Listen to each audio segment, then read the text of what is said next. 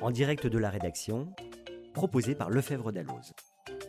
En direct de la rédaction, c'est une série de podcasts qui vous invite à pénétrer au cœur de nos rédactions et à partager le décryptage de l'actualité jurisprudentielle et réglementaire que nos journalistes réalisent chaque jour pour vous, professionnels du chiffre et du droit. L'entrepreneur individuel bénéficie, depuis une loi du 14 février 2022, d'un statut spécifique protecteur. Désormais, son patrimoine est scindé de plein droit entre biens personnels et biens professionnels. Laure Podra, rédactrice chez Lefebvre Dalloz, nous expose les mesures phares de ce nouveau statut. Bonjour Laure. Bonjour Angeline. Laure, est-ce que tu peux nous dire quel est l'objectif de cette réforme? Alors l'objectif de la réforme, qui est entrée en application le 15 mai 2022, c'est de protéger le patrimoine personnel des entrepreneurs individuels, mais sans pour autant les soumettre à un formalisme trop important. Jusqu'à présent, s'il voulait protéger son patrimoine personnel, il devait soit opter pour le statut d'entrepreneur individuel à responsabilité limitée, c'est ce qu'on appelle le IRL, soit créer une SARL unipersonnelle, le URL. Mais ça engendrait un certain nombre de coûts et de formalités. Et qui est concerné par le nouveau statut d'entrepreneur individuel? Eh bien, tous ceux qui répondent à la définition de l'entrepreneur individuel telle qu'elle est donnée par le Code de commerce, à savoir toute personne physique qui exerce en son nom propre une ou plusieurs activités professionnelles indépendantes.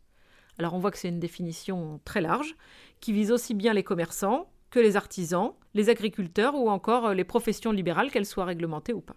Si je comprends bien, la spécificité de ce nouveau statut, c'est donc la séparation entre le patrimoine personnel et le patrimoine professionnel. Tout à fait.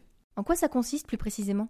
Alors on a d'un côté les biens les droits, les obligations et les sûretés de l'entrepreneur individuel qui sont utiles à son activité professionnelle indépendante, et ça, ça constitue son patrimoine professionnel. Je précise que même s'il exerce plusieurs activités, il n'a quoi qu'il en soit qu'un seul patrimoine professionnel. Et tous les éléments de son patrimoine qui ne sont pas compris dans le patrimoine professionnel, eh bien, ils constituent son patrimoine personnel. Alors, le décret d'application de la réforme nous donne une liste qui n'est pas exhaustive, d'éléments qui sont susceptibles d'entrer dans le patrimoine professionnel de l'entrepreneur individuel. Alors qu'est-ce qu'on peut trouver dans ce patrimoine professionnel? Eh bien, pour un commerçant, son fonds de commerce, évidemment, avec tous ces éléments, comme la marchandise ou le matériel. Pour un professionnel libéral, le droit de présentation de la clientèle. Dans le patrimoine professionnel, il peut y avoir aussi des véhicules en cas d'activité itinérante, par exemple la vente à domicile ou l'activité de livraison. Pour ce qui est des immeubles, eh bien, par exemple, la partie de la résidence principale de l'entrepreneur individuel qui est utilisée pour l'activité professionnelle, eh bien, elle appartiendra au patrimoine professionnel.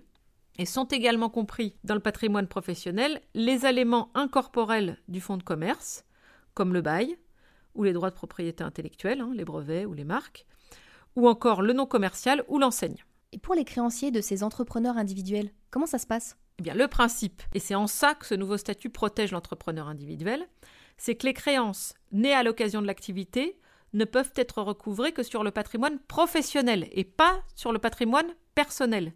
Et à l'inverse, les créanciers détenant des créances qui ne sont pas nées à l'occasion de l'activité professionnelle ne peuvent être réglés que sur le patrimoine personnel. Y a-t-il des exceptions à ce principe? Bah oui, tu t'en doutes, il y a des exceptions. Alors trois exceptions principales. Première exception, l'entrepreneur individuel peut garantir une dette professionnelle avec un bien de son patrimoine personnel. Par exemple, il peut consentir une hypothèque sur un immeuble, à partir du moment où ce n'est pas sa résidence principale. Deuxième exception, l'entrepreneur individuel peut, à la demande d'un créancier professionnel, renoncer pour une dette spécifique, par exemple un prêt bancaire, à la séparation de ses patrimoines professionnels et personnels. Ce qui veut dire que le créancier pourra poursuivre le règlement de cette dette professionnelle spécifique sur le patrimoine personnel de l'entrepreneur individuel. Et puis troisième exception, le fisc et les organismes de sécurité sociale peuvent dans certains cas poursuivre l'entrepreneur individuel sur l'ensemble de son patrimoine personnel et professionnel, par exemple pour le recouvrement de l'impôt sur le revenu. En direct de la rédaction, c'est fini pour aujourd'hui. À bientôt pour un nouveau numéro, et d'ici là, restez connectés à l'actualité en vous abonnant à nos revues et en nous suivant sur les réseaux sociaux.